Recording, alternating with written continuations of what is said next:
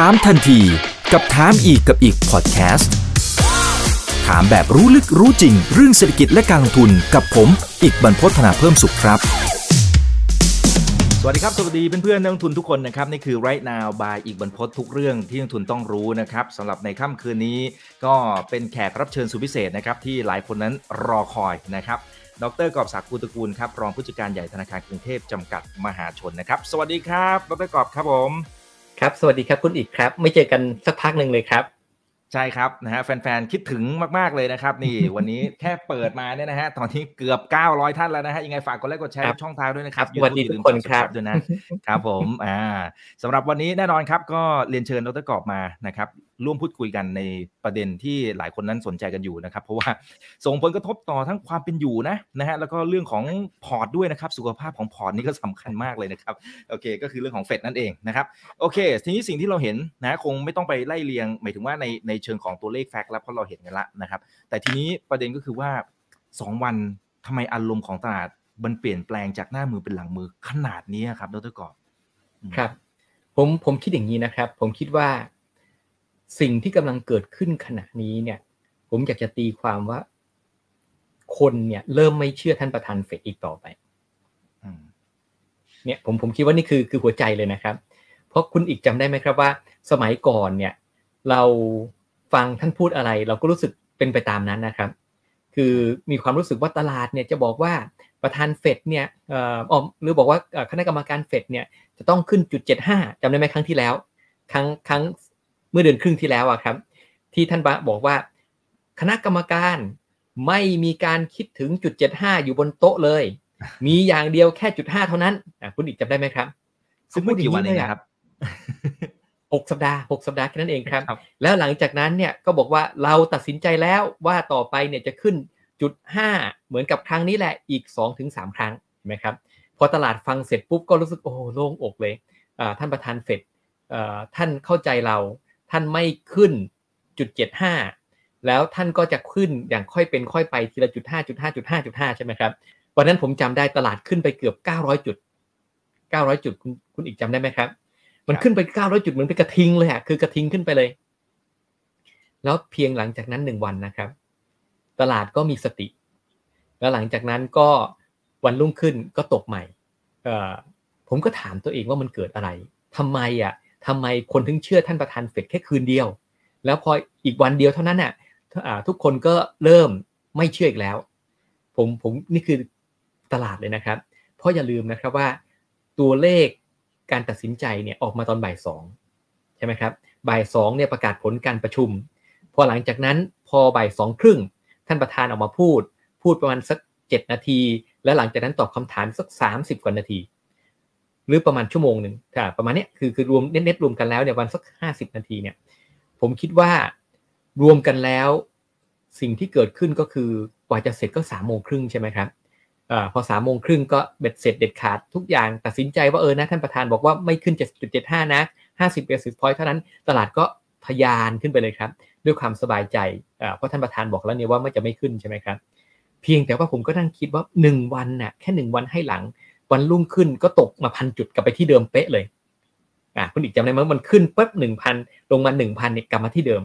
ผมก็ถามตัวเองมันเกิดอะไรขึ้นคำตอบก็คือว่า ระหว่างที่ตลาดปิด แล้วก็อยู่ค่ำคืน แล้วก็รุ่งเช้าแล้ววันต่อมาใช่ไหมครับ มันมีพวกอดีตประธาน อดีตประธานเฟดใช่ไหมครับครับอดีตกรรมการ นักวิเคราะห์ นักเศรษฐศาสตร์ออกมาให้ข้อคิดเห็นตลอดเวลา และทุกคนก็บอกตรงกันว่า ที่ประธานเฟดบอกว่าจะไม่ขึ้นจุดเจ็ดห้าเนี่ย ดูท่าทางว่าไม่น่าจะเป็นไปได้ ดูแล้วเหมือนกับว่าเงินเฟ้อเนี่ยอาจจะสูงกว่าที่ท่านประธานเฟดคิดไว้หรือเปล่า และขณะเดียวกันเนี่ยดูเหมือนกับว่าที่ก็ให้ยามาเนี่ยอ่อนไป เพราะฉะนั้นทุกคนก็ช่วยกันฟันธงฟันธงฟันธงใช่ไหมครับ จากที่ตลาดหลงเชื่อท่านประธานเฟดไปคืนก่อนหน้า ระหว่างทางก็เริ่มมีสติขึ้นมาเรื่อยๆ อ้าวทำไมคนนั้นก็บอกว่าประธานเฟดไม่น่าจะใช่ คนที่สองก็บอกไม่น่าจะใช่ คนที่สามก็บอกไม่น่าจะใช่ สักพักทุกคนก็บอกเออนะ หรือว่าที่ท่านประธานเฟดบอกเนี่ย มันอาจจะไม่จริง แล้วหลังจากนั้นก็คิดเลยว่าถ้าเกิดท่านบุกพูดไม่จริงเนี่ย ก็หมายความว่าอาจจะมีจุดเจ็ดห้าได้นะ เห็นไหมครับคุณคุณอีกเห็นไหมว่ามันเกิดขึ้นลักษณะเนี้ยแล้วพอเป็นลักษณะนี้เกิดขึ้นก็คือว่าที่อุตสาห์เฮฮาดีใจว่าไม่มีจุดเจ็ดห้าวันรุ่งขึ้นก็คิดว่าทุกคนบอกกันว่าจะมีจุด75ตลาดก็ตกอีกทีหนึ่งแต่ทั้งหมดเนี่ยผมคิดว่าสิ่งที่ลึกๆที่ผมพูดมาทั้งหมด ก็คือว่าตลาดไม่เชื่อเฟดหรือตลาดไม่เชื่อประธานเฟดประธานเฟดพูดอะไร ตลาดมักจะมี second guess หรือมีคำตอบที่ 2 อยู่เสมอ แล้วคำตอบที่2เนี่ยเมื่อพูดไปแล้วเนี่ยก็ดูเหมือนกับว่าจะเป็นสิ่งที่ทำให้ตลาดเนี่ยเชื่ออันนั้นมากกว่าเห็นไหมครับ ทั้งหมดนี้มันมีนัยยะเลยนะครับคุณอีกเพราะอะไรรู้เปล่าครับจำได้ไหมครับว่า ท่านประธานเฟดเนี่ยท่านชอบพูดหลาย ๆ เรื่องที่จะมาทำให้ตลาดสบายใจ คือคือคือพูดเนี่ยพูดเพื่อให้ตลาดสบายใจว่า ไม่เป็นไรนะทุกอย่างจะไปได้ใช่ไหมครับ ตั้งแต่เมื่อประมาณสมัยสักสองสมปีที่แล้วเนี่ยมีการพูดที่การประชุมที่เรียกว่าแจ็คสันโฮนี่คือเป็นการประชุมของธนาคารกลางเลยนะครับ ที่ยิ่งใหญ่จัดโดย Fed of Kansas เสร็จแล้วในการประชุมดังกล่าวเนี่ยก็จะให้ท่านประธานเฟดเป็นคนพูดคีย์โน้ตก่อนก่อนเพื่อนเลย ท่านบอกว่า ดอกเบี้ยจะอยู่ต่ำ เป็นระยะเวลาอย่างน้อยประมาณ 3 ปีเนี่ยคุณอีกจำได้ไหมว่าจะไปไปขึ้นดอกเบี้ยกันปี 2024 ใช่ไหมครับ ปีนี้มันยังแค่ 2022 เนี่ยขึ้นมาไม่รู้กี่ทีแล้วอ่าแล้วก็ประมาณคาดการณ์ก็ไกลมากๆเลยใช่ไหมครับ แต่คนจำได้ว่าท่านพูดไว้ 3 ปีมันไม่ได้ 3 ปี ต่อมาต่อมาใช่ไหมครับ ก็มีเรื่องของการที่เงินเฟ้อเริ่มขึ้น ท่านประธานเฟดก็บอกทุกคนไม่ต้องกังวลใจ ผมดูเรียบร้อยแล้ว เงินเฟ้อที่ขึ้นเป็นเรื่องของชั่วคราว เห็นไหมแล้วสักพักหนึ่งเนี่ยท่านก็ต้องบอกว่าไม่แล้วล่ะ เงินเฟ้อที่ขึ้นเนี่ยอาจจะไม่ชั่วคราวอีกต่อไปใช่ไหมครับ แล้วอาจจะต้องถึงเวลาขึ้นดอกเบี้ยเห็นไหมมันก็นำมาถึงเรื่องที่ต่อมา แล้วเมื่อมีการขึ้นดอกเบี้ยนะครับ คุณอีกจำได้ไหมครับว่าขึ้นครั้งที่หนึ่งเนี่ยมีการบอกว่าต้องขึ้นจุดห้าอะไรต่างๆเหล่านั้นเนี่ยกรรมการเฟดก็ตัดสินใจขึ้นจุดสองห้าแล้วก็บอกว่าผมดูเรียบร้อยแล้ว ไม่มี recession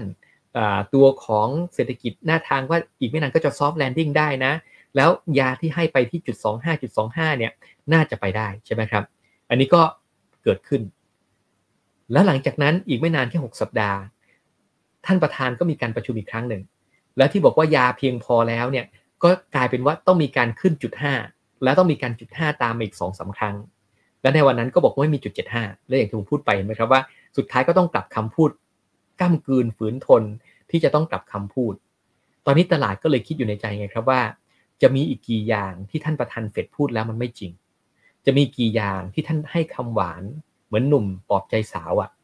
ฉันรักเธอ หรือสาวปลอบใจหนุ่มก็แล้วกันฉันรักเธอ แต่สุดท้ายฉันก็ทิ้งเธอใช่ไหมครับ เนี่ยผมผมถามนะว่า เมื่อทุกคนเริ่มเห็นพฤติกรรมของท่านว่าตั้งแต่ต้นจนจบเนี่ย ท่านท่านพูดแล้วไม่จริง พูดแล้วไม่จริง พูดแล้วไม่จริง สักพักตอนเนี้ยแม้กระทั่งเมื่อคืนนะผมไปดูนะครับ ผมไปอ่านดูผมก็ถามตัวเองว่าทำไมอะ วันที่ท่านประกาศออกมาว่าจุดเจ็ดห้าแล้วก็หลังจากนั้นเนี่ยก็จะมีการขึ้นดอกเบี้ยไปอย่างภาพเมื่อกี้ใช่ไหมครับ ภาพเมื่อกี้คือดอทพลอตใช่ไหมครับ ท่านบอกว่าปีนี้จะไปจบที่ 3.4 แล้วปีหน้าจะไปจบที่ 3.8 อันนี้นี่คือที่เขาเขาคุยกันไว้อันนี้น่าจะเป็นเดือนเดือนมีนาคมเห็นไหมครับ นี่คือมีนาคม 3.4 เนี่ยจะขึ้นจากนี่ประมาณ 1.5%เนี่ยแค่นี้เองนี่คือสิ่งที่บอกว่าจะขึ้น 1.5 ในปีนี้แล้วก็จะไปอ่าประมาณอ่าประมาณ 1.9%ตอนนี้ก็กลายเป็น 3.4%ขึ้นมา 1.5%เลย แล้วปีหน้าเนี่ยขึ้นไป 2.75 เห็นไหมครับ ตอนนี้ก็บอกแล้วจะขึ้นไป 3.8%เห็นไหมเนี่ยทุกคนก็ไปนั่งคิดว่าที่ท่านประธานเฟดเนี่ยบอกมาว่าจะ 3.4 ปีนี้ 3.8 ปีหน้าเนี่ยเมื่อเทียบกับสิ่งที่ตลาดคาดการไว้ก่อนที่จะมีการประชุมเมื่อวันพุธที่ผ่านมาใช่ไหมครับประกาศผลเนี่ย ปรากฏผมไปดูนะครับ เมื่อปรากฏผลทุกอย่างมาเสร็จปุ๊บเนี่ย ตัวของดอกเบี้ยพันธบัตร 2 ปี ปรับลดลงมา 25 basis point ตัวเลขของพันธบัตร 10 ปี ลดลงมา 20 basis point ทั้งหมดมีนัยยะอย่างเดียวก็คือว่าที่ตลาดคิดไว้เนี่ยแรงกว่าที่เฟดประกาศประมาณ 1 แก๊ก1แก๊กคือได้ price in ไปแล้วใช่ไหมครับ แต่บังเอิญ price แรงไปนิดหนึ่งก็เลยเยอะกว่าที่ตลาด ที่ที่เฟดประกาศออกมา1แก๊กพอเห็นว่า1แก๊กมันต่ำกว่านั้นเนี่ยก็เลยทำให้ตลาดหุ้นเนี่ยคึกคักว่าโอ้เฟดยาอ่อนไปนิดหนึ่งยาอ่อน ถ้าทางจะหาได้นิดหนึ่งใช่ไหมครับหุ้นก็ขึ้นมาประมาณสัก 300 จุด 400 จุด แล้วก็ลงมาจบที่มาสัก300 จุด แล้วก็ปิดตลาดไปใช่ไหมครับ แล้วผมผมคิดว่าหลังจากนั้นเนี่ยวันรุ่งขึ้นคุณอีกเห็นไหมว่าเกิดอะไรขึ้น ติดลบ 700 จุดเลยใช่ไหมครับ 700 จุดเนี่ยหลังจากในวันรุ่งขึ้นผมก็ไปถามว่าเกิดอะไรขึ้นเราก็ไปอ่านนะก่อนจะมาเจอคนอีกเนี่ยผมไปทำการบ้านมา ปรากฏว่าสิ่งที่เกิดขึ้นก็คือว่าตลาดกำลังคิดว่าที่ท่านประธานบอกว่าอันที่หนึ่งเขาบอกนะว่า confusing Fed chairman ก็ใช้คำนี้ confusing Fed chairman เขาบอกว่าท่านประธานเฟดพูดเนี่ยไม่อยู่ร่องกับรอย ข้างหนึ่งบอกว่าสิ่งที่เกิดขึ้นเนี่ยเป็นเรื่องของ supply shock ท่านคุมไม่ได้ แต่ท่านบอกจะขึ้นดอกเบี้ยไปจากการ supply shock ตลาดก็สงสัยว่าไหนบอก supply shock ไงแล้วทำไมต้องขึ้นดอกเบี้ยไปจากการเอาราคาน้ำมันในปั๊มน้ำมันลงมาให้ได้เนี่ยมันจะทำได้ยังไงใช่ไหมครับ อันนี้อันที่หนึ่งอันที่สองตลาดก็บอกว่าที่ท่านประธานเฟดบอกว่าเศรษฐกิจมันยังดี แข็งแกร่งรับการขึ้นดอกเบี้ยได้เนี่ยแต่ไปดูตัวเลขนะ เหมือนกับว่าตัวเลขหลาย ๆ อย่างเนี่ยมันไม่สอดรับกับท่านประธานบอกเลยอะตัวเลขรีเทลเซลก็ไม่ดี ตัวเลขความเชื่อมั่นก็ไม่ดี ตัวเลข housing start ก็ไม่ดี ทั้งหมดมันชี้ว่าเศรษฐกิจอาจจะอ่อนกว่าที่ท่านประธานบอกหรือเปล่า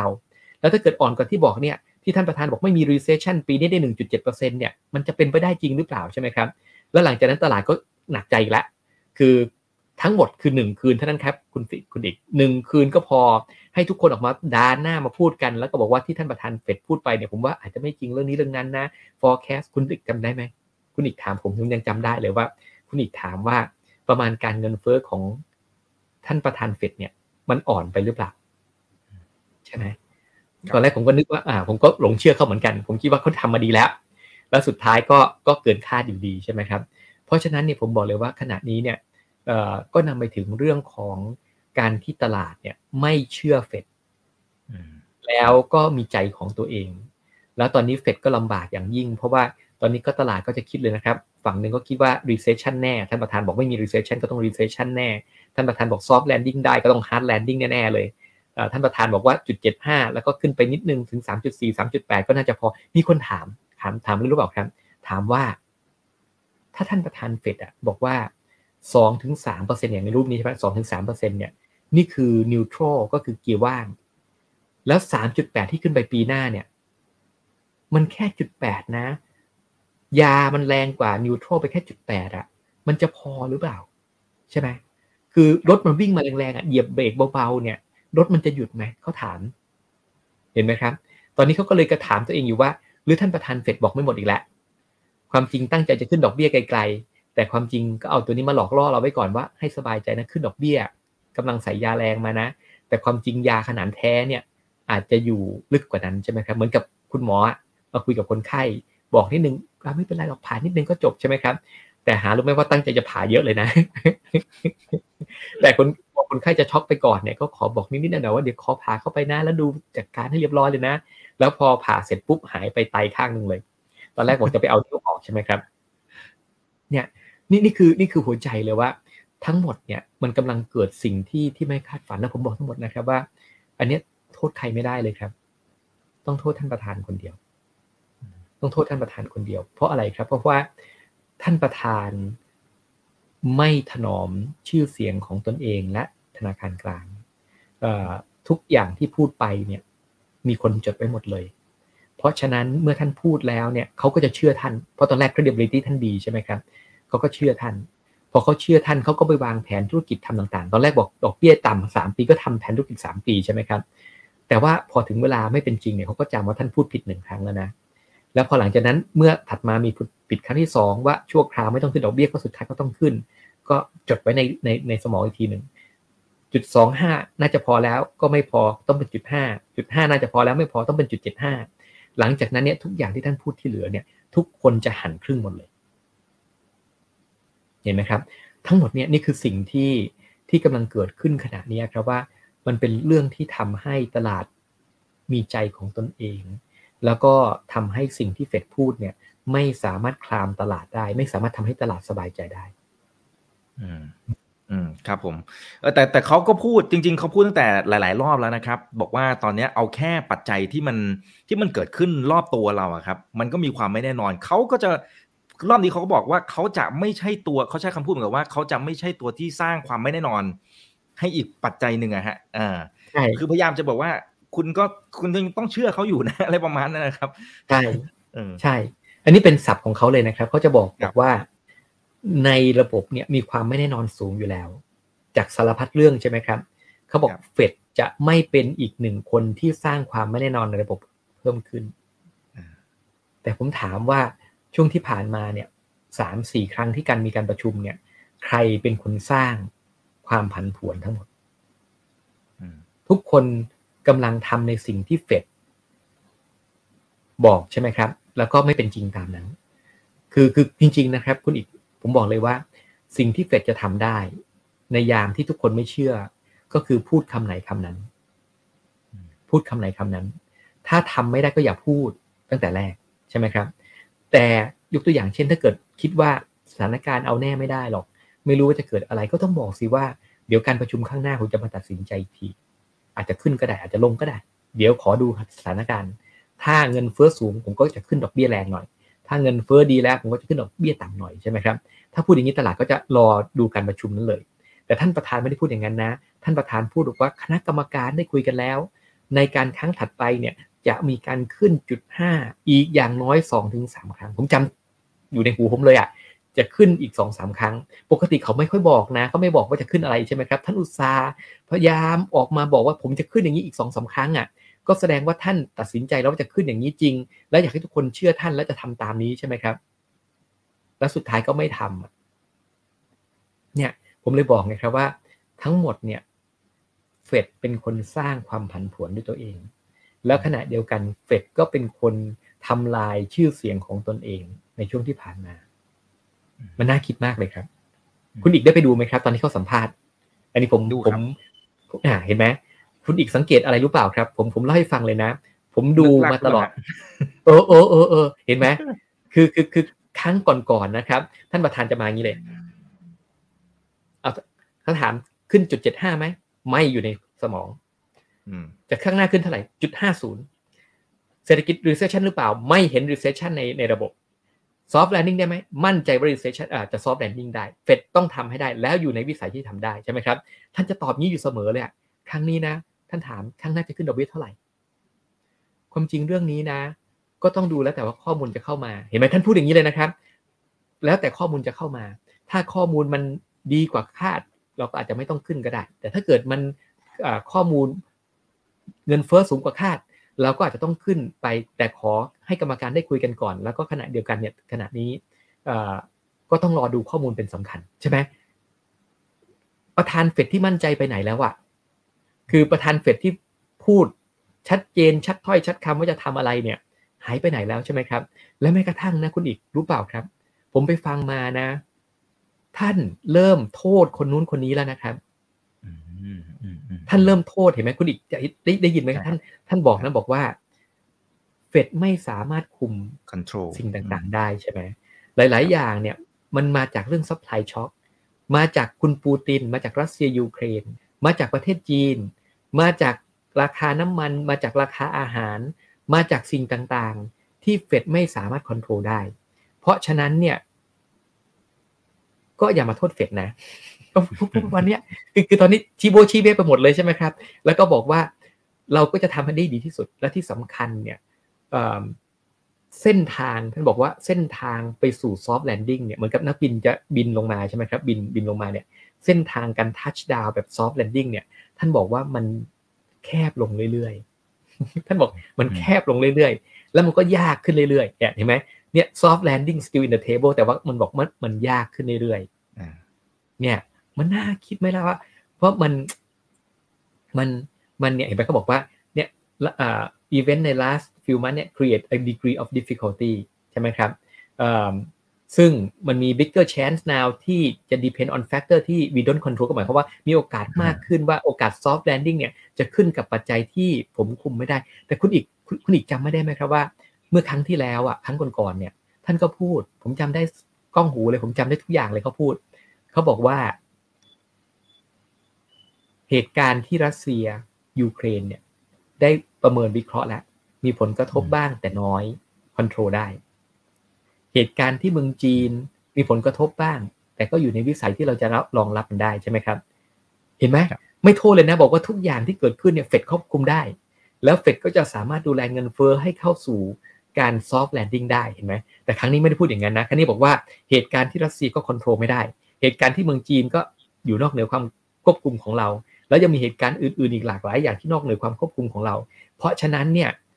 มันอาจจะมีอะไรมากระทบที่ทำให้การ soft landing เนี่ย out of our hand เขาพูดอย่างนี้ อาจจะทำให้การ soft landing เนี่ย หลุดจากมือเราไป มันคืออะไรรู้เปล่าครับ ทั้งหมดผมไปนั่งคิดแล้วทั้งหมดนี้ ก็คือว่า นี่คืออาการของขุนพลที่รับผิดชอบต่อสู้กับพวก นอกรีด เป็นชนกลุ่มน้อยนอกกำแพงจีนใช่ไหมครับ สั่งให้ไปดูแลด่านหนึ่งด่าน ท่านก็ไปต่อสู้ แล้วปรากฏว่าท่านเริ่มสู้แพ้ ท่านก็บอกว่าสเสบียงไม่ส่งให้ผม กระสุนส่งช้าไปแต่แต่ก่อนเนี่ยเห็นบอกว่าโอ๊ยผมจัดการได้อยู่แล้วไม่ต้องห่วงเลยทุกอย่าง under control ใช่ไหมแต่พอเริ่มสู้แพ้ ก็เลยบอกว่ากระสุนไม่มาสเสบียงไม่มา แล้วก็ดินฟ้าอากาศไม่ดี ผมสู้เต็มที่แล้วนะ ผมกำลังคิดว่าท่านกำลังหาแพ้หรือเปล่า ใช่ไหม ว่าน่าคิดไหมแล้วผมก็เลยคิดไงครับว่า ทั้งหมดเนี่ยผมว่าเป็นอาการไม่ดีเลยครับ ผมว่าเป็นอาการของเฟดเนี่ยกำลังเฉลียวใจว่าสิ่งที่กำลังทำขณะนี้เนี่ยไม่ได้ง่าย แล้วก็มีหลายอย่างที่อาจจะไม่จบอย่างที่เขาคิด และที่สำคัญที่สุดเนี่ยผมคิดว่าเขาเริ่มเฉลียวใจแล้วล่ะ ว่าเงินเฟ้อเนี่ยมันฝังลากลึกกว่าที่เขาคิดไว้เยอะ เหมือนกับคนเป็นมะเร็งนะครับ ตอนแรกบอกเป็นstage หนึ่งใช่ไหม แต่ตอนนี้เริ่มพบแล้วว่าเป็น stage สี่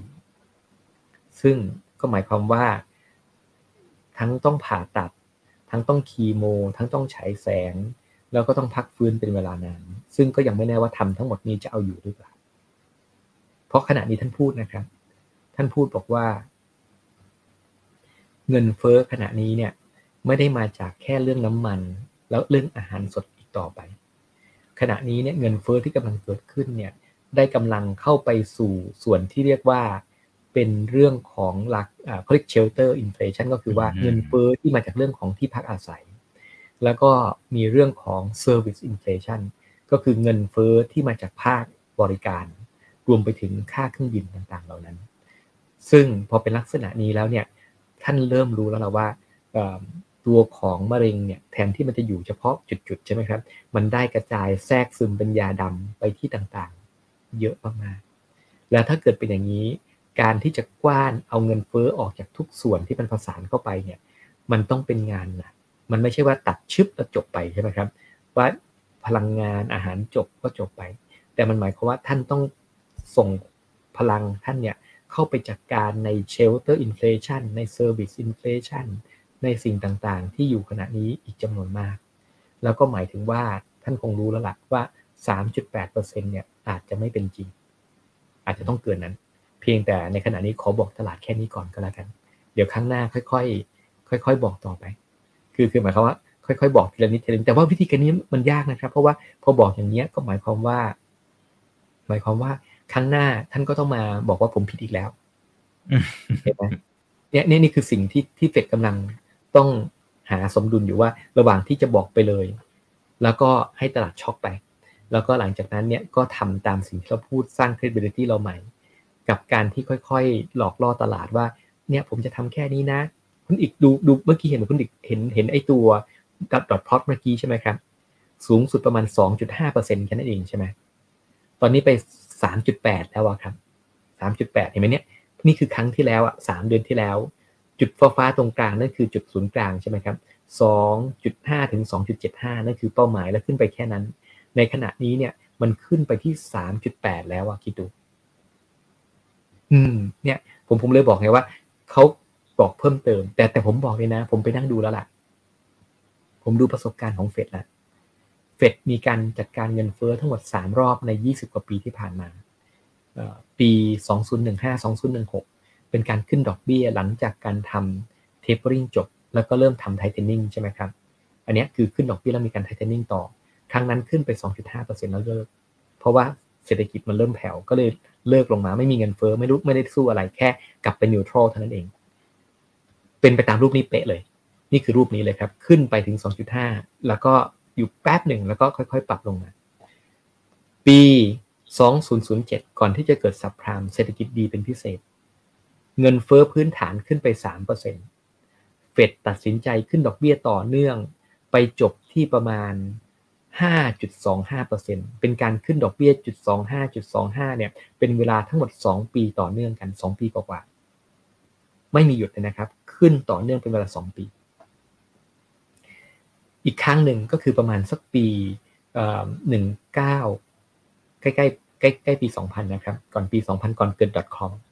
เขาก็มีการขึ้นดอกเบี้ยเหมือนกัน ครั้งนั้นเนี่ยเงินเฟ้อพื้นฐานและเงินเฟ้อ core inflationอยู่ที่ประมาณ 3% มีการขึ้นดอกเบี้ยไปจบที่ 6.5%คุณอิกลองคิดสิครับว่า ครั้งเนี้ย core inflation เนี่ยสูงที่สุดในรอบ 40 ปี อยู่ที่ปัจจุบันที่ 6%กว่าๆไม่ใช่แค่ 3%เหมือนในอดีตใช่ไหมครับ เพราะฉะนั้นเนี่ยสิ่งที่เกิดขึ้นก็คือว่า ตัวของดอกเบี้ยเนี่ยผมถาม ถ้าเงินเฟ้อ core inflation ขึ้นไป 3%แต่ว่าตัวของ ตัวของเฟดเนี่ยขึ้นไป 5.25 กับ 6.5%ครั้งเนี้ยนั่นคือแค่สามนะคุณคุณอิกแค่สามนะ เงินเฟ้อ core inflation ขึ้นไปแค่สามดอกเบี้ยขึ้นไปหกเปอร์เซ็นหรือห้าเปอร์เซ็นครั้งนี้ core inflation ขึ้นไปหกผมถามว่ายามันต้องแรงกว่าครั้งที่แล้วหรือเปล่าใช่ไหมต้องเนี่ยเจ็ดแปดนี้เหรอครับ โอ้แต่เอาเอาแค่ห้าก่อนห้าก่อนสี่จุดห้าจุดห้าก่อน แต่ผมคิดว่าคงต้องคงต้องใช้เยอะ ผมผมคิดว่าหลายคนเนี่ยเฉลียวใจแล้วว่า ถ้าเศรษฐกิจไม่ยอมชะลอสักทีนะครับ แล้วก็เงินเฟ้อไม่ลงมาเนี่ย ผมว่าเฟดเนี่ยก็จะมีการขึ้นดอกเบี้ยต่อเนื่อง เพื่อเอาเงินเฟ้อลงมาให้ได้ เพราะว่าจริง ๆนะครับ มีคนถามท่านประธานว่า อะไรคือความสำเร็จ อะไรคือสัญญาณที่ต้องมอง อะไรคือจุดเปลี่ยนของวิกฤตใช่ไหมครับ ท่านก็บอกว่าดูเงินเฟ้อก็แล้วกัน ถ้าเงินเฟ้อมันลดต่อเนื่องกันหลาย ๆ เดือน อย่าง persistent ก็คือว่าต่อเนื่องกัน ครั้งนี้ก็ลดลดลดใช่ไหมครับ เฟดก็จะบอกว่าโอเคแล้วนะ เพราะคุณอีกจำได้ไหมว่าก่อนหน้าเนี่ย เราบอกว่าเงินเฟ้อพีคแล้วใช่ไหมครับ ครับ ใช่ไหมตอนที่เงินเฟ้อมันขึ้นไปแล้วมันลงมานิดนึงเนี่ย เราบอกเงินเฟ้อพีคแล้ว แต่สุดท้ายพีคแล้วก็พีคอีกได้ใช่ไหมครับ และเป็นที่มาว่าทำไมต้องขึ้นดอกเบี้ยจุดเจ็ดห้าเพราะว่าที่เคยคิดว่าลดลดลงมาเนี่ยหนึ่งเดือนเนี่ยปรากฏเดือนถัดมาพุ่งสูงกว่าพีคพีคก่อนหน้า อันเนี้ยนี่คือสิ่งที่ผมคิดว่าคนกังวลใจ ก็เพราะว่า ท่านคิดว่าอย่าดูเงินเฟ้อเดือนเดียว ถ้าลงหนึ่งเดือนนี้ยังถือว่าไม่นับ แต่ต้องลงเดือนแล้วเดือนเล่าเดือนแล้วเดือนเล่า ก็ถือว่าเป็นสัญญาณว่าเฟดกำลังประสบความสำเร็จในการสู้ศึกครั้งนี้ใช่ไหมค่าศึกต้องถอยร่นถอยร่นต่อเนื่อง แต่สิ่งที่ผมกำลังจะบอกทุกคนอยู่ขณะนี้ก็คือว่า นั่นเป็นเพียงชัยชนะขั้นแรกเท่านั้นเอง การถอยร่นของเงินเฟอ้อจาก 8.6 ลงมาเหลือ 7 เหลือ 6 เนี่ย เป็นการชัยชนะขั้นแรก แต่ชัยชนะที่เฟดปรารถนาอย่างแท้จริงเนี่ยไม่ใช่ลงมาที่ 6%แต่เป็นการลงกลับไปที่ 2%เหมือนเดิม เพราะนี่คือเป้าหมายของเขาใช่ไหมครับเงินเฟ้อที่สามเปอร์เซ็นก็ถือว่าเยอะแต่ก่อนสามเปอร์เซ็นก็รังเกียจมากต้องขึ้นดอกเบี้ยไปทั้งห้าเปอร์เซ็นต์เนี่ยเพราะฉะนั้นถ้าเกิดเงินเฟ้อขึ้นไปแปดเปอร์เซ็นแล้วลงมาเนี่ยแล้วไปค้างอยู่บนยอดไม้ หรือค้างอยู่บนกิ่งไม้สามเปอร์เซ็นสี่เปอร์เซ็นเนี่ยเฟดก็จะหนักใจมาก แล้วไม่ยอมลงสักทีใช่ไหมครับ เพราะว่าเงินเฟ้อเนี่ยมันจะหมุนด้วยตัวมันเอง wage price spiral เนี่ยมันจะหมุนด้วยตัวเอง เพราะฉะนั้นเนี่ยถ้าเกิดมาลงที่สามถึงสี่เปอร์เซ็นต์เฟดก็ต้องคิดว่าฉันก็ต้องออกกำลังกายแล้วล่ะคราวนี้ ที่บอกว่าเงินเฟ้อจะลงมาด้วยตัวมันเองเนี่ยมันมันลงจริงนะ แต่ว่ามันลงไม่สุด แล้วเมื่อลงไม่สุด ฉันก็ต้องออกกำลังกายเพื่อจะกดมันลงมา ผมถามคุณอิก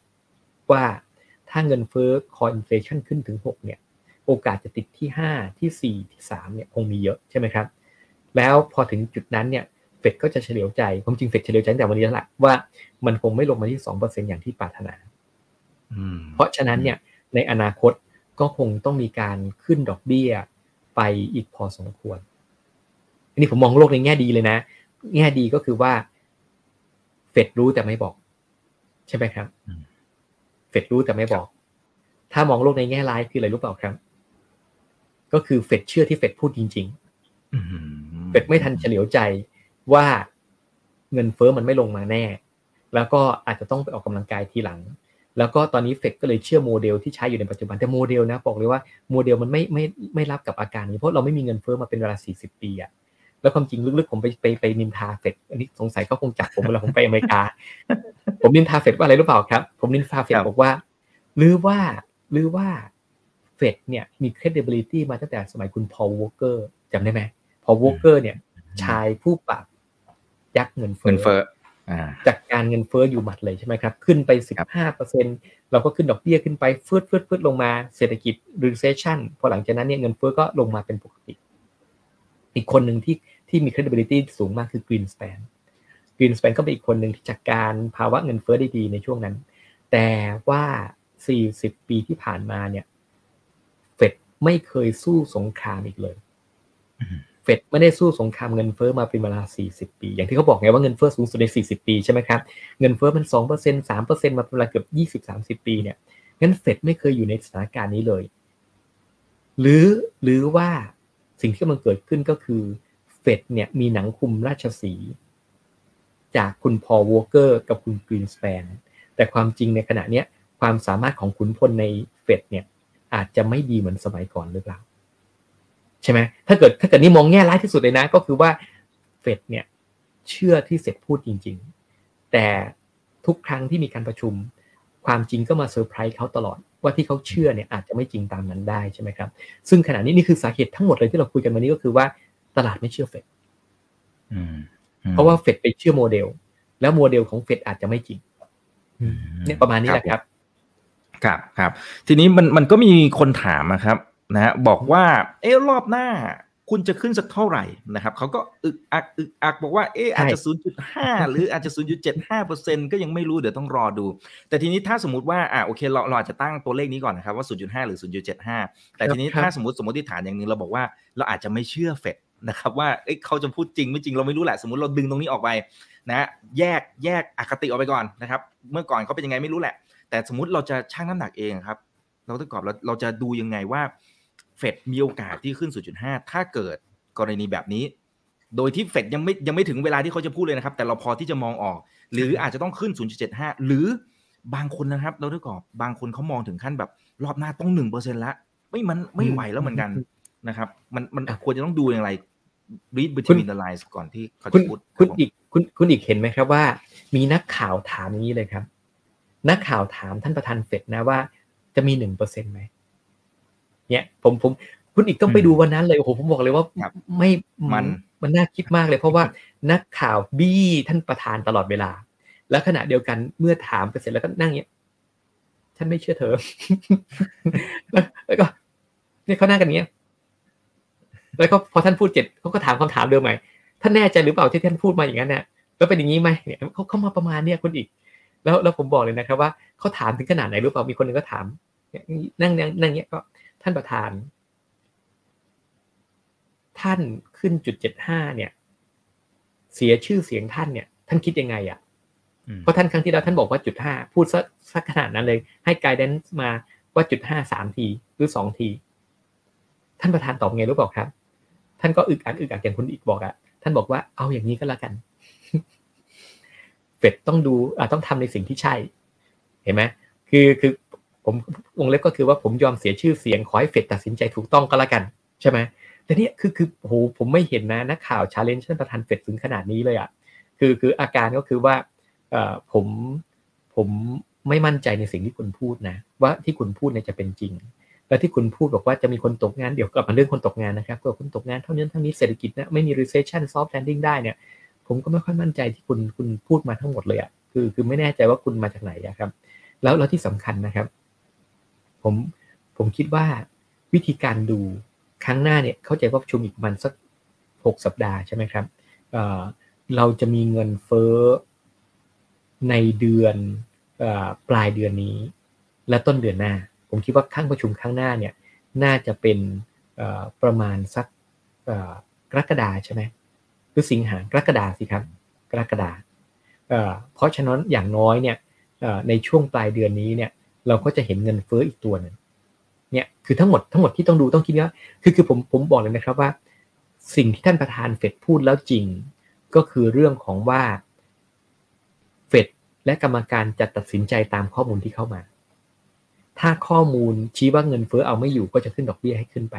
ถ้าคิดว่าเงินเฟ้อพอจะอยู่ในเป้าหมายเฟดก็จะเดินหน้าตามเส้นทางที่ประกาศไว้ เพราะฉะนั้นเนี่ยตัวเลขที่ควรจะดูที่สุดในขณะนี้ก็คือว่าเงินเฟ้อ ที่จะออกมาในเดือนถัดไปเนี่ยจะจบที่เท่าไหร่ ประมาณประมาณวันที่สิบใช่ไหมครับ มันเหมือนครั้งนี้แหละ ออกมาประมาณวันที่สิบวันวันที่สิบเดือนหน้าก็จะมีเงินเฟ้อของเดือนมิถุนายนออกมา แล้วเมื่อไปดูเงินเฟ้อนั้นเนี่ยถ้าเกิดเงินเฟ้อเนี่ยดูเหมือนกับว่าจะ stabilize คือคือนิ่งใช่ไหมครับ แล้วก็ขณะเดียวกันดูเศรษฐกิจก็ไม่คึกคักจนเกินไปเริ่มแผ่วตามที่เขาพูดกันขณะนี้ เฟดก็จะมองแล้วว่า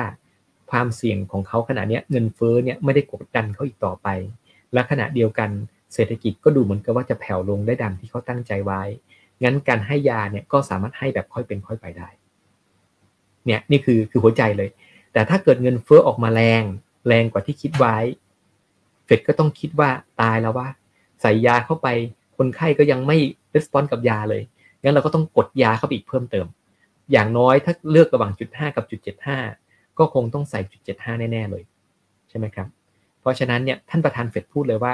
ครั้งหน้าอาจจะเป็นสองตัวนี้ได้ก็แล้วกันนะ เห็นไหมท่านท่านท่านพูด ผมผมก็ถามตัวเองทำไมท่านต้องพูดอย่างนี้ก็ท่านอยากจะถูกบ้างไงครับ ครับโอเคเอาจริงๆนะเพราะเพราะเพราะผิดผิดมาบ่อยไง ก็อยากจะพูดพูดในสิ่งที่ อะแต่แต่อีกอย่างหนึ่งคุณอีกต้องไปอ่านข่าว คือคือข่าวเนี่ยเวลาเขียนต่อมาก็คือบอกว่า ท่านประธานเฟด ในครั้งนี้พูดกว้างๆไม่ฟันธงเห็นไหมเขาพาดหัวเลยประธานเฟดตอบคำถามแบบกว้างๆแล้วก็ขณะเดียวกันเนี่ยสิ่งที่สำคัญคือว่า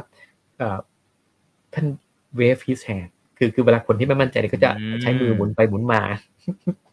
ที่สำนวนภาษาอังกฤษไงครับว่าเนี่ย his wave is แข็งอ่าคือคือหมายความว่าอ่าไม่รู้จะจบยังไงก็อ่าเนี่ยคือคือค่อยๆอธิบายไปใช่ไหมครับ แต่ผมเห็นเลยว่า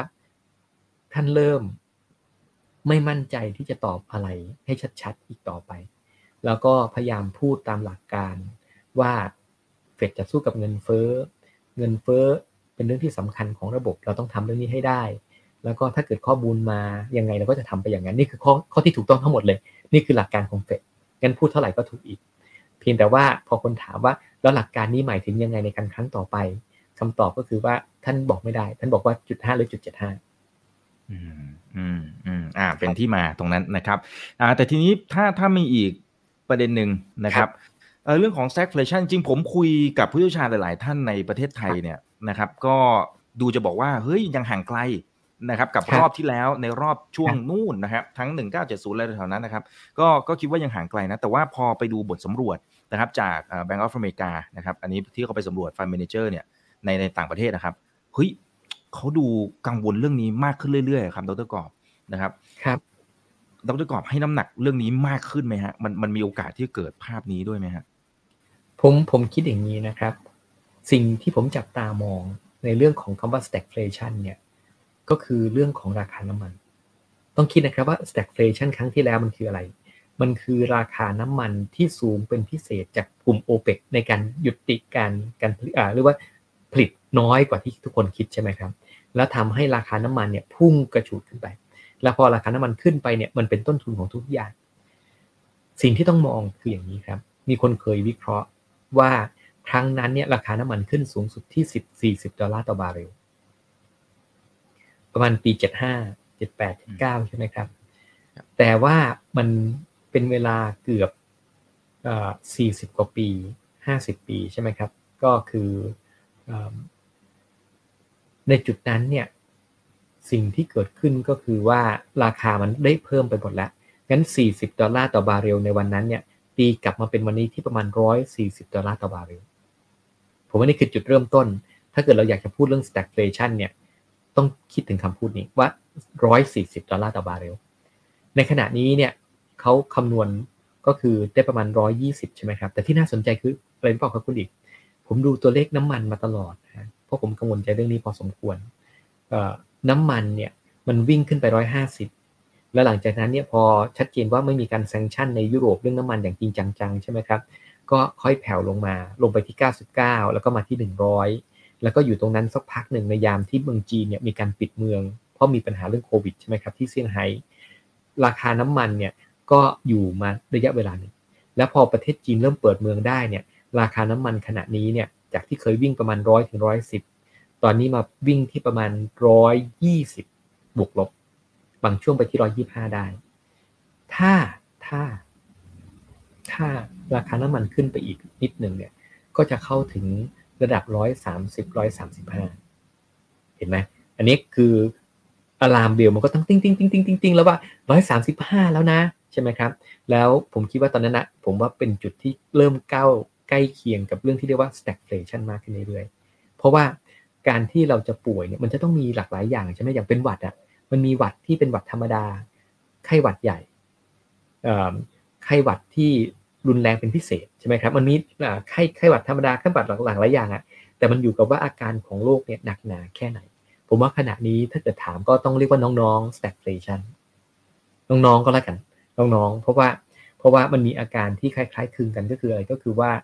มีเรื่องของเงินเฟอ้อขึ้นไป แต่ที่ 8%ก็ยังไม่ใช่ 15%ในอดีตใช่ไหมครับ แล้วก็ขณะเดียวกันเนี่ยมีเรื่องของเศรษฐกิจชะลอตัว แล้วอาจจะถดถอยได้ซ้ำไป ตอนนี้เศรษฐกิจก็กำลังแผ่วลงมา ปีนี้เฟดคิดว่าจะโตประมาณ 1.7%จากที่เคยคิดว่าจะโต 4-5%ใช่ไหมครับ ก็ลงมาพอสมควร งั้นจริงๆเนี่ยอาการก็คือว่าเงินเฟอ้อขึ้นเศรษฐกิจชะลอลง เริ่มส่ออาการ แต่ว่า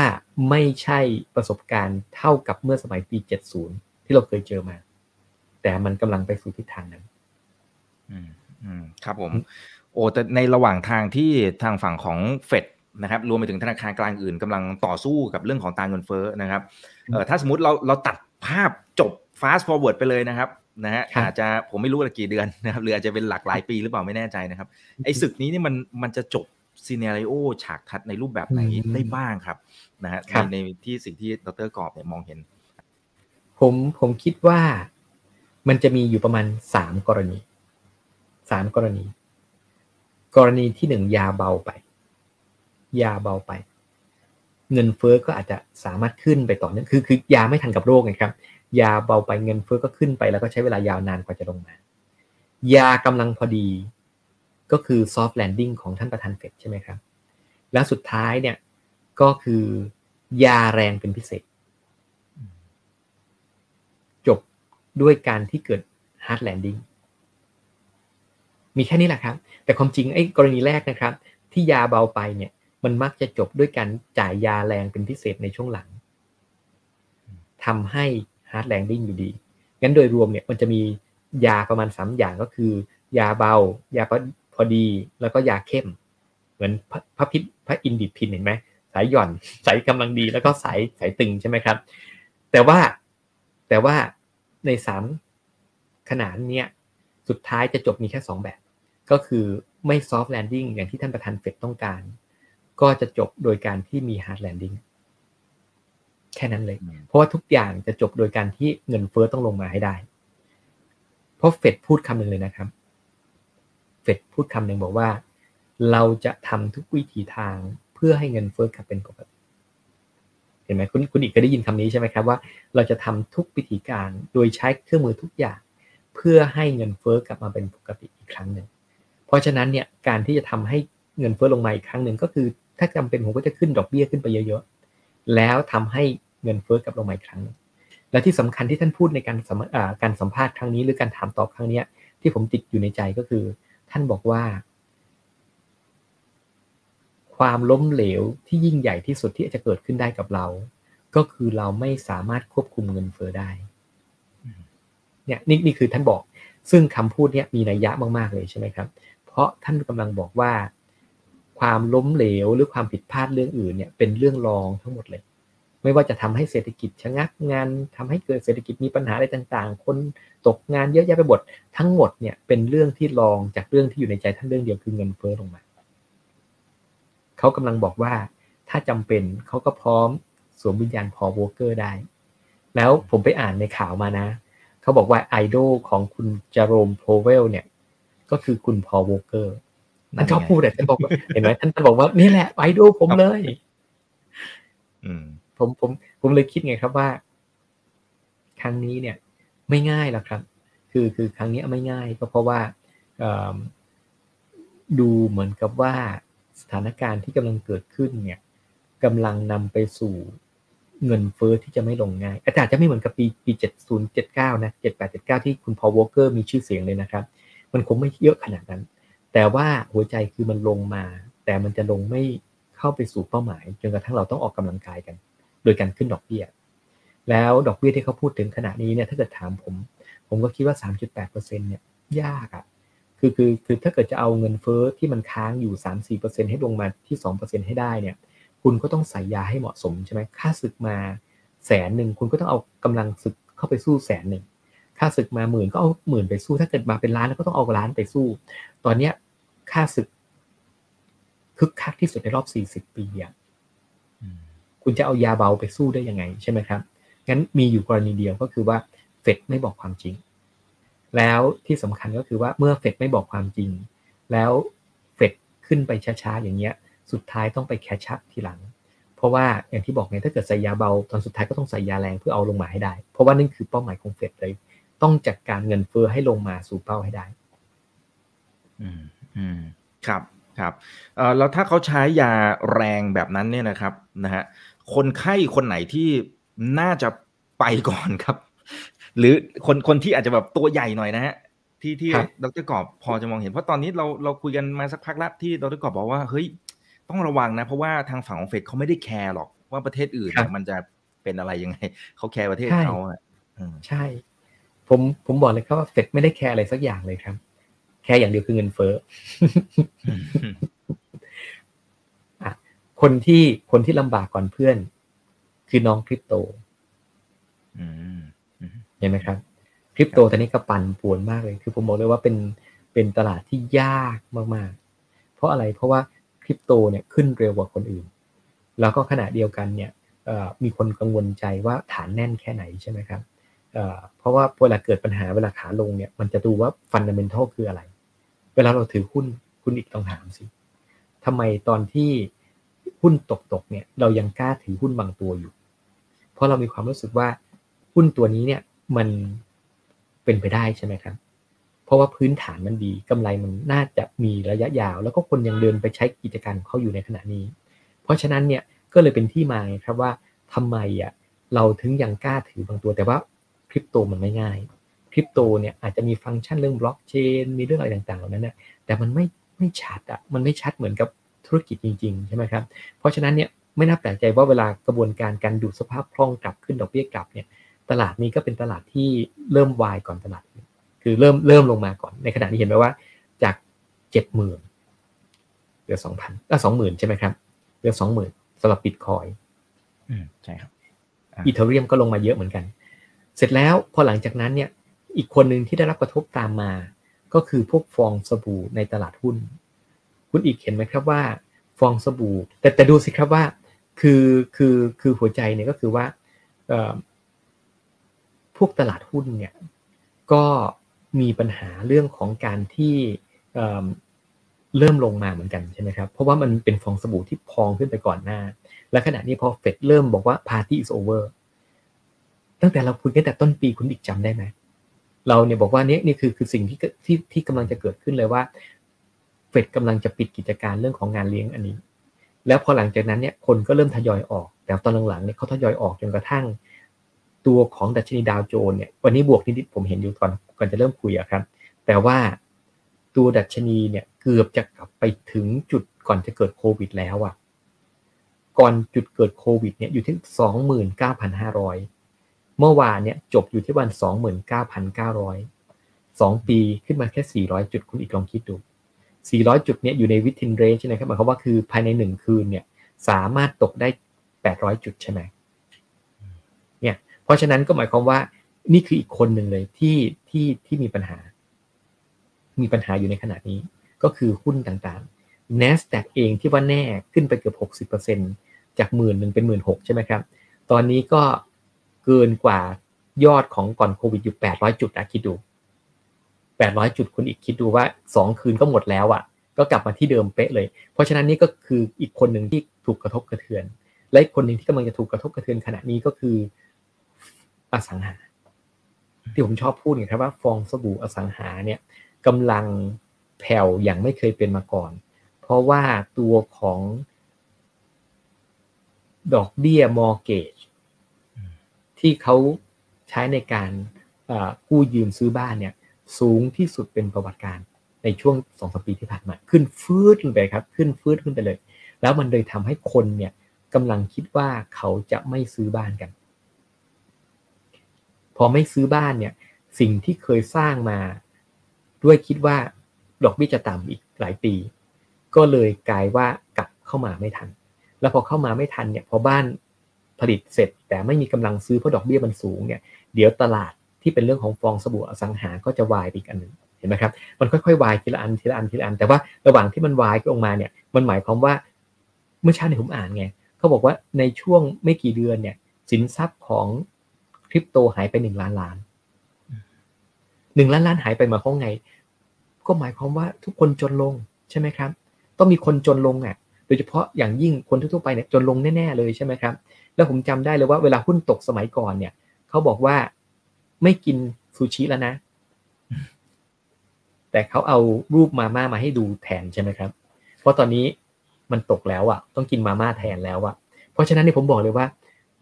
มันเป็นสิ่งที่กำลังจะเกิดขึ้นทีละช็อตทีละช็อตทีละช็อตใช่ไหมครับ แล้วพอเป็นลักษณะนี้ก็หมายถึงเศรษฐกิจที่เคยคิดว่ามันจะไปได้ดีเนี่ย ก็จะแผ่วกว่าที่คาดไว้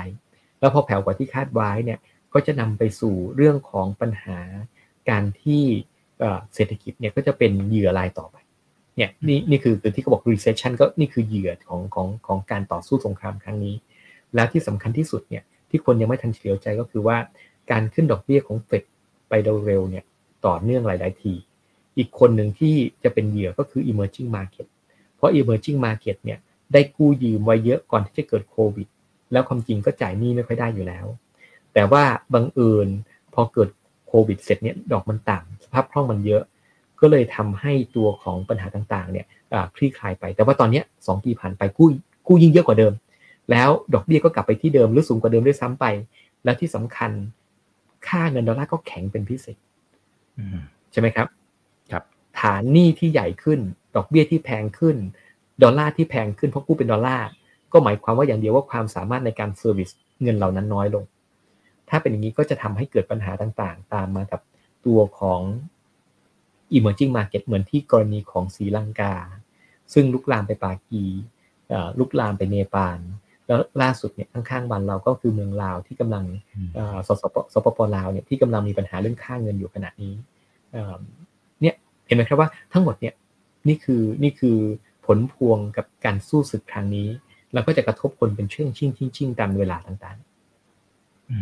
อืมครับคุณสัญญานะครับถามมานะฮะอ่าสวัสดีครับดรกอบนะครับธนาคารประเทศไทยจะขึ้นดอกเบี้ยตามธนาคารกลางต่าง ๆ ได้แค่ไหน คนอื่นเขาพาเลทขึ้นไปหมดแล้วนะฮะนะฮะสถานการณ์แบบนี้ด้วย แล้วธนาคารพาณิชย์ในประเทศจะขึ้นดอกเงินกู้ ได้แค่ไหนที่จะไม่ให้เกิดหนี้เสียนะครับครับผมผมคิดอย่างนี้นะครับว่า เมืองไทยเนี่ยเราต้องคิดอย่างนี้ว่า เราเศรษฐกิจไม่ฟื้นเหมือนคนอื่น จำได้ไหมเมื่อปีที่แล้วเนี่ยเขาจะบอกว่าประเทศไทยเนี่ยทำไมอะคนอื่นฟื้นแล้วเราไม่ฟื้นอะใช่ไหมทำไม ก็เพราะว่าเรามี sector ที่คนอื่นไม่มีก็คือท่องเที่ยวที่ใหญ่เป็นพิเศษ คนอื่นมีเที่ยวบ้างอะเขาชอบอิจฉาเราว่าโอ้ยคนไทยมาเที่ยวตั้ง 40 ล้านคน 15%ของ GDP ใช่ไหมครับ แต่สิ่งที่เกิดขึ้นก็คือว่า เราเนี่ย ไม่สามารถเปิดเมืองมาเป็นเวลา 2 ปีแล้วอะ นักท่องเที่ยวก็ไม่กลับมาเลยปีที่แล้วพยายามเปิด sandbox จะไม่มีคนมาสองหมื่นนะคิดดูสองหมื่นไม่กี่หมื่นอะผมผมจำได้เลยว่า sandbox เนี่ยไม่ไม่เยอะเลย แล้วพอหลังจากนั้นเนี่ยพอปลดพรมแดนไม่มีการกักกันตัวนะครับ ก็ขึ้นมาเป็นแสน ล่าสุดขึ้นมาห้าแสนเดือนพฤษภาคมที่ผ่านมา แล้วตอนนี้คิดว่าปลายปีจะมาเป็นล้าน แต่หนึ่งล้านต่อเดือนก็ยังต่ำกว่าประมาณสามสี่ล้านต่อเดือนนะครับ เพราะตอนสมัยก่อนเราสี่สิบล้านต่อปีใช่ไหม สามสี่ล้านต่อเดือน ได้มาแค่ล้านเดียว ก็หมายความว่าเราได้แค่ยี่บห้าเปอร์เซ็นของทั้งหมดเท่านั้นเอง อันนี้คือหัวใจเลยว่าเศรษฐกิจไทยเนี่ยที่จ้างงานคนสิบล้านคนในภาคท่องเที่ยวยังไม่กลับเป็นปกติ เศรษฐกิจยังอยู่ในหล่มอยู่เมื่อเทียบกับคนอื่น เพราะฉะนั้นเนี่ยเราเลยไม่จำเป็นที่จะต้องขึ้นดอกเบี้ยเร็วเหมือนกับคนอื่น เพราะคนอื่นเนี่ยเขาไปไกลแล้ว ทั้งหมดคืออย่างนี้คือว่าการกินยาขึ้นกับว่าอุณหภูมิเท่าไหร่ ใช่ไหม เราเนี่ยเราป่วยพร้อมๆ กันอะแต่เพื่อนอุณหภูมิสามสิบแปดสามสิบเก้าสี่สิบแล้วอะแต่เรายังอุณหภูมิปกติอยู่ถามว่าต้องกินพารากี่เม็ดอะใช่ไหมครับ คนป่วยเยอะก็ต้องกินพาราเยอะหน่อยใช่ไหมกินยาลดไข้ลดปวด แต่ว่าเราเนื่องจากว่าเราเพิ่งเริ่มป่วยอะเราก็กินยานิดๆได้ นี่คือหัวใจ เพราะฉะนั้นสำหรับผมคิดว่าแบงก์ชาติเนี่ย ก็คงตัดสินใจขึ้นดอกเบี้ย แต่ว่ามันอยู่กับว่าจะขึ้นครั้งไหนเท่านั้นเอง 4 ต่อ 3 ครั้งที่แล้วนี่ถือว่าเป็นการเตือนตลาด ว่าการขึ้นดอกเบี้ยเนี่ยไม่ใช่เรื่องที่เป็นไปไม่ได้อีกต่อไปใช่ไหมครับที่เคยคิดว่าจะรอจนถึงปลายปี ตอนนี้สถานการณ์อาจจะเปลี่ยนแล้วนะ เพราะว่าเงินเฟ้อเมืองไทยขึ้นมา 7.1 แล้วใช่ไหมครับที่เคยอยู่ประมาณ 5% 6%ไม่ใช่ละตอนนี้ 7.1 core inflation อาจจะไม่ขึ้นเยอะอยู่ที่ 2.28 แต่อย่างน้อยเนี่ยก็มีโอกาสที่จะไต่ระดับในเดือนถัดไปสำหรับผมนะครับ เราโชคดี เพราะการประชุมครั้งถัดไปคือเดือน สิงหาคม สิงหาคม แล้วตัวเลขเงินเฟ้อเนี่ยจะออกมาอีก 2 เดือน ก็คือเงินเฟ้อเดือนมิถุนาเดือนเงินเฟ้อเดือนกรกฎาถ้าแบงก์ชาติเห็นว่าเงินเฟ้อเนี่ยขึ้นกว่า 7.1 ผมว่าแบงก์ชาติเนี่ยก็จะต้องคิดนี้ไม่ใช่แบงก์ชาติหรอกกรรมการมีอยู่ 7 คนใช่ไหมครับสามคนเนี่ยอยู่ในใจว่าจะขึ้นแล้วอีก 4 คนนี้ยังไม่ขึ้น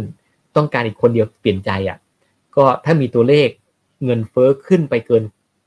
กว่าที่เคยเป็นมา core inflation ขยับขึ้นไปใช่ไหมครับ ผมว่ากรรมการหนึ่งคนก็พร้อมเปลี่ยนใจ แล้วที่สำคัญก็คือว่าใน 2 เดือนเนี่ยก็จะมีตัวเลขหนึ่งที่ดีเช่นกัน ที่ที่เขาอาจจะดูก็คือตัวเลขว่าคนท่องเที่ยวกลับมาเท่าไหร่ ถ้าท่องเที่ยวกลับมาเร็วเพราะปกติคุณอีกเชื่อไหมครับว่า ภาคท่องเที่ยวเนี่ย เวลาฟื้นมันก็ฟื้นเอาจริงเอาจังเลยนะ สมัยก่อนเนี่ยเมืองไทยมีเหตุการณ์ที่ทำให้นักท่องเที่ยวหายจากเมืองไทยไปในหลายเหตุการณ์เช่นสึนามิเหตุการณ์เรื่องของระเบิดราชประสงค์ เหตุการณ์เรื่องของความขัดแย้งทางการเมืองจนกระทั่งคนไม่กล้ามาใช่ไหมครับ ทั้งหมดเนี่ยรวมไปถึงเรื่องของไข้หวัดไข้หวัดนกเป็นต้น พวกเนี้ยตอนแรกเราคิดว่าพอมันลงแล้วเนี่ยโอ้อีกนานเนี่ยถอดใจแล้วใช่ไหมครับ แต่เชื่อไหมว่าสามเดือนสามเดือน ลืมไปหมดเลย แล้วก็กลับมาเป็นปกติภายในสามเดือน เพราะฉะนั้นจริงๆผมจะไม่แปลกใจเลยว่าสามเดือนให้หลังจากเนี้ยท่องเที่ยวอาจจะไปได้ดีกว่าที่เราคิดไปแต่อาจจะมา ต้องนับจากฐาน 30 ล้านนะไม่ใช่ฐาน 40 ล้านเพราะคนจีนเป็นอีกเขตหนึ่งใช่ไหมครับ แต่ฐาน 30 ล้านเนี่ยก็อาจจะกลับมาได้ดีกว่าที่เราคิดไว้พอสมควร แล้วถ้าจุดจุดนั้นเนี่ยเป็นจุดที่ต้องตัดสินใจเรื่องดอกเบี้ยเขาก็จะดู 2 อันนี้แล้วว่าภาคท่องเที่ยวฟื้นดีกว่าที่เราคิดไว้ไหมเศรษฐกิจพอไปได้กว่าที่เราคิดไว้ไหมแล้วเมืองไทยก็ได้อานิสงส์จากวิกฤตทั้งหมดนะครับ เพราะว่าเราเป็นคนผลิตอาหารให้กับโลก ราคาสินค้าเกษตรดีเป็นพิเศษ ก็หมายความว่าเกษตรกรใช้จ่ายได้เยอะเป็นพิเศษกว่าเดิมใช่ไหมครับแล้วก็ขณะเดียวกันเนี่ยตัวของส่งออกก็ดีท่องเที่ยวก็ดีสามเดือนให้หลังหรือสองเดือนให้หลังเนี่ยตัวเลขเศรษฐกิจต่างๆ เหล่านี้อาจจะออกสัญญาณมาว่าเศรษฐกิจไทยมีโมเมนตัมที่ดีก็ได้ ถ้าบวกกับโมเมนตัมที่ดีทางเศรษฐกิจ บวกกับเงินเฟอ้อที่ขึ้น ก็มีความหมายว่ากรรมการหนึ่งท่านพร้อมจะเปลี่ยนใจ ก็อาจจะขึ้นดอกเบี้ย แต่สำหรับผมคิดว่า ขึ้นดอกเบี้ยครั้งนี้อาจจะประมาณจุดสองห้าจุดสองห้าจุดสองห้านะครับ คือหมายความว่าไม่ต้องรีบร้อนขึ้นจุดห้าจุดห้าจุดห้าผมคิดว่าเพราะเป้าหมายท่านผู้ว่าการบอกนะครับว่าอยากจะกลับไปสู่นิวทรัลคือไม่อยากกระตุ้นเศรษฐกิจแล้วเพราะว่าท่องเที่ยวกลับมาแล้วใช่ไหมครับภาคอื่นกลับมาหมดแล้วนะตั้งแต่ผมดูมา 2 ปีเนี่ยภาคอื่นกลับมาครบหมดแล้ว ยกเว้นภาคท่องเที่ยวอันเดียว เมื่อท่องเที่ยวส่งสัญญาณดีว่าฟื้นแน่ ก็ไม่มีความจำเป็นต้องกระตุ้นอ่าพอไม่จำเป็นต้องกระตุ้นเนี่ยเขาก็สามารถขึ้นจากจุด5เนี่ยกลับไปสู่ จุดที่เขาเป็นปกติของเขา ปกติต่ำที่สุดสมัยก่อนที่เกิดวิกฤตเนี่ยหนึ่งจุดสองห้าขึ้นสามครั้งก็กลับไปที่เดิม แล้วขึ้นอีกนิดหนึ่งก็กลับไปที่สองเปอร์เซ็นผมคิดว่าเนี่ยนี่คือสิ่งที่ที่น่าจะเกิดขึ้น งั้นงั้นเรื่องของการขึ้นดอกเบี้ยครับ ให้ทำใจ แล้วพอแบงค์ชาติขึ้นดอกเบี้ย ดอกเบี้ยเงินฝากก็จะขึ้น งั้นคนฝากเงินขอให้ดีใจได้เลยนะครับ ว่าเดี๋ยวดอกเบี้ยเงินฝากจะขึ้นละ แล้วก็ขณะเดียวกันเนี่ยเมื่อเงินเฟ้อดอกเบี้ยเงินฝากขึ้น ดอกเบี้ยเงินกู้ก็จะขึ้นตามด้วย แต่จะไม่ขึ้นเท่าเนี่ยมันก็จะเป็นทอดๆทอดๆนี้แหละครับ แล้วก็หมายความว่าตัวของบริษัทเอกชนก็ต้องจ่ายดอกเบี้ยเงินกู้มากขึ้น แต่ว่าขึ้นครั้งแรกๆ ไม่เป็นปัญหาหรอกเพราะมันขึ้นนิดเดียว ได้ครับผมเขาบอกนี้นะครับ ว่าตอนนี้คนเนี่ยเสียหายจากพวกพอร์ตต่างๆเหล่านี้เยอะใช่ไหมครับผมอยากจะบอกทุกคนบอกว่าอย่าถอดใจ หัวใจคืออย่าถอดใจ โอกาสมีอยู่เสมอ แล้วเรากลับมาได้เสมอ ขออย่างเดียวคืออย่าถอดใจ และที่สำคัญก็คือว่าท่ามกลางวิกฤตรอบนี้ โอกาสจะดีเป็นพิเศษในช่วงต่อๆไป โอกาสในช่วงต่อๆไปจะดีเป็นพิเศษ ไม่ต้องดูอื่นไกลดูหุ้นหุ้นอย่าง Amazon เห็นไหมครับ อย่าง NVIDIA หุ้นเทคโนโลยีที่ดี ๆ ทั้งหมดเลย โอกาสอนาคตดีทั้งหมดเลย ตอนนี้ลงมา 75%นะคิดดูใช่ไหมงั้นก็แสดงว่าที่เคยอยากจะได้เมื่อปีที่แล้วตอนนี้ก็ซื้อได้ ราคาดีกว่าเดิมเยอะเลย แต่จะตกต่อนะครับ ไม่ไม่รู้ว่าจะตกต่อแค่ไหน แต่ว่า แต่ว่าที่ราคาเนี้ยถือว่าดีเป็นพิเศษ แล้วมันจะมีสิ่งที่ดีๆเนี้ยเกิดขึ้นอีกหลายอย่างเลย แต่หัวใจก็คือว่าเราต้องไม่ถอดใจ แล้วที่สำคัญก็คือว่า เราต้องถนอมเงินไว้บางส่วน เพื่อที่ว่าเราจะสามารถไปหยิบฉวยโอกาสเหล่านั้นได้ และที่สำคัญที่สุดก็คือว่า ข้างหน้าเนี่ยเนื่องจากว่าเฟดยังไม่บอกความจริงทั้งหมด ความผันผวนต่างๆ ก็จะรออยู่อีกระยะเวลาหนึ่งเมื่อความผันผวนต่างๆ จะรออีกระยะเวลาหนึ่งเนี่ยก็หมายความว่าความเสียหายเนี่ยอาจจะมีต่อเนื่อง งั้นเมื่อเราลงทุนรอบนี้อะถ้าเรายังใช้เงินของพ่อแม่ญาติ และคนที่รู้จักอยู่เนี่ยมันจะเหนื่อยมากๆเลย เพราะว่าเวลามันตกเนี่ยเราต้องตอบคำถามคนรอบข้างใช่ไหมครับ ผมว่าช่วงที่ผันผวนเนี่ย ใช้เงินของตัวเองอย่างเดียว ใช้เงินออมของเรา หรือว่าเงินที่เย็นเงินที่เราเสียได้บ้าง แล้วก็หลังจากนั้นเก็บเงินส่วนหนึ่งเก็บไว้ เพื่อเราจะได้กลับคืนมาในอนาคตได้ทีนึงเป็นประสบการณ์อย่างยิ่งในการในการในการลงทุนนะครับ แต่ว่าแต่ว่าผมเลยอยากจะขอบอกว่า ผมได้ยินมาหลายคนเนี่ยน่าสงสารนะมันเสียหายอย่างอย่างไม่ควรจะเป็นใช่ไหมครับเขาก็ปกป้องตัวเองดีแล้วอะแต่ว่ามันเป็นทั่วไปหมดเลย ซึ่งมันหนักใจอะ แต่แต่ว่าแต่ขออย่าถอดใจ อย่าถอดใจ แล้วมันจะมีโอกาส แล้วเราก็จะกลับมาได้ ผมเห็นคนหลายคนนะครับ บางทีเขาเป็นหนี้ติดลบเป็นร้อยล้านเลยนะ แต่สุดท้ายเขาก็กลับมาได้ กลับมาได้คืนนี้หมด แล้วก็เลี้ยงตัวเองได้ต่อไปใช่ไหมครับ เพราะฉะนั้นเนี่ยอันนี้เป็นการทดสอบ เป็นการทดสอบ คิดว่าเป็นการทดสอบก็แล้วกัน แล้วก็เดี๋ยวโอกาสในปีหน้าปีถัดไปเนี่ย เวลาที่วิกฤตมันลงมาเนี่ยมันก็จะมีโอกาสดีเป็นพิเศษที่สำคัญลองหาดูว่าอะไรคือจุดเปลี่ยน ทุกวิกฤตมันจะมีจุดเปลี่ยน ปี 97 จุดเปลี่ยนอยู่ตอนที่ดุลบัญชีเดินสะพัดของเมืองไทยเนี่ยกลับจากลบเป็นบวกทำให้ค่าเงินที่อ่อนยวบอ่อนยวบเนี่ยเริ่มทรงตัวและทำให้เกิดความเชื่อมั่นในระบบ วิกฤตปี 2008 เกิดการเปลี่ยนแปลงตอนที่ ตัวของอเมริกาตัดสินใจในการช่วยทุกคนและมีโครงการต่างๆ ช่วย ประมาณสักปี 09 นิดๆเนี่ยตอนต้นปีเนี่ย Lawrence Summers ออกนโยบายมา ตอนนั้นก็ทำให้ทุกคนคิดว่าทุกอย่างน่าจะ bottom เรียบร้อยแล้วแล้วก็เป็นจุดเปลี่ยนใช่ไหมครับ ครั้งนี้ก็เหมือนกัน รอนิดหนึ่งรอให้เงินเฟ้อลงนิดหนึ่งแล้วก็มันก็จะเป็นจุดเริ่มต้นของการเปลี่ยนแปลงแล้วหุ้นก็ขึ้นเร็วกว่าอย่างอื่นเลยนะครับ คือวิกฤตไม่ต้องจบหุ้นขึ้นได้ละ แต่ว่าทั้งหมดเนี่ยผมเลยเลยอยากให้ทุกคนเนี่ยมองหาโอกาสเหล่านั้น แล้วท่ามกลางวิกฤตนะคุณคุณอีก คนชอบบอกกอบศักชอบพูดแต่เรื่องร้ายๆใช่ไหมครับ แต่ว่ามันคือสิ่งที่กำลังเกิดขึ้นนะเราต้องพูดความจริงคือแฟกต์ใช่ครับ ใช่ มันต้องพูดความจริง แล้วเมื่อพูดความจริงเราจะบริหารสิ่งต่างๆ ที่เกิดขึ้นได้ง่ายขึ้นเรื่อยๆ แล้วแต่ที่สำคัญนะครับ ระหว่างที่มันมืดมิดเนี่ย แต่ถ้าเกิดเราคิดว่ามันมีโอกาสอยู่เสมอยกตัวอย่างเช่น EV เนี่ยเป็นโอกาสเลยนะครับ EV เนี่ยมาแน่ เพราะว่าราคาน้ำมันสูงขนาดนี้จะทำให้ adoption ของ EV ดีเป็นพิเศษ เหมือนกับ Zoom Teams เหมือนกับ digital delivery ต่างๆ ใช่ไหมครับสองปีที่ผ่านมาดีเป็นพิเศษ ครั้งนี้ก็เหมือนกัน ราคาน้ำมันที่ขึ้นสูงเนี่ยจะเป็นการเปิดโอกาสให้กับเทคโนโลยีอย่างเช่น เรื่องของโซลาเซลล์พลังงานทดแทน รวมไปถึงเรื่องของรถไฟฟ้ามอเตอร์ไซค์ไฟฟ้าเหล่านี้จะเป็นโอกาสที่ดีที่จะ adopt ขึ้นมา แล้วทำให้เปลี่ยนแปลงขึ้นอย่างรวดเร็วเห็นไหมมีโอกาสเลยอะตัวของเกษตรก็เป็นโอกาสดีเป็นพิเศษ เพราะว่าราคาอาหารดีเป็นพิเศษยังไม่เคยเป็นมาก่อนเป็นต้น เพราะฉะนั้นผมเลยคิดไงว่าเมื่อเราอยู่ในท่ามความมืดมิดเนี่ยเราพยายามมองหาโอกาส จิตใจมันจะดีเป็นพิเศษเช่นกัน คือคือมันมันจะรู้สึกเออนะ มันไม่ได้แย่ทั้งหมดนะมันมีโอกาสเหมือนกันนะใช่ไหมครับ แล้วแล้วเราก็สามารถที่จะซ้อมมือในที่ต่างๆ ซ้อมทีละพันหนึ่งสองพันก่อนก็ได้เอาสนุกสนุกใช่ไหมครับแล้วก็หลังจากนั้นเนี่ยมันจะทำให้เรานิ่งขึ้น แล้วท่ามกลางวิกฤตถ้าเรานิ่งพอเนี่ย เราจะตัดสินใจถูกทางประมาณนี้ครับ ครับอ่าเราก็จะไม่เอาอารมณ์มาเกี่ยวข้องนะครับ แต่ว่าสิ่งที่สำคัญเราต้องมีความหวังอ่าเหมือนที่ฟังดรกอบมา ผมว่าเราเห็นความหวังแล้วล่ะนะแสงสว่างที่ปลายอุโมงค์เดี๋ยวมันก็ต้องมีฟ้าหลังฝนยังไงสวยงามเสมอนะครับสู้ๆกันต่อไปนะครับเพื่อนๆนักทุนทุกท่านนะครับ ขอบคุณมากครับดรกอบครับสนุกมากๆครับ เช่นเคยครับนี่คือไวอาบายอีกบรรพททุกเรื่องที่นักทุนต้องรู้ครับ วันนี้ราตรีสวัสดิ์ครับทุกท่านครับ สวัสดีครับ ถ้าชื่นชอบคอนเทนต์แบบนี้อย่าลืมกดติดตามช่องทางอื่นๆด้วยนะครับ ไม่ว่าจะเป็น Facebook, YouTube, Line Official, Instagram และ Twitter จะได้ไม่พลาดการวิเคราะห์และมุมมองเศรษฐกิจ และการลงทุนดีๆ แบบนี้ครับ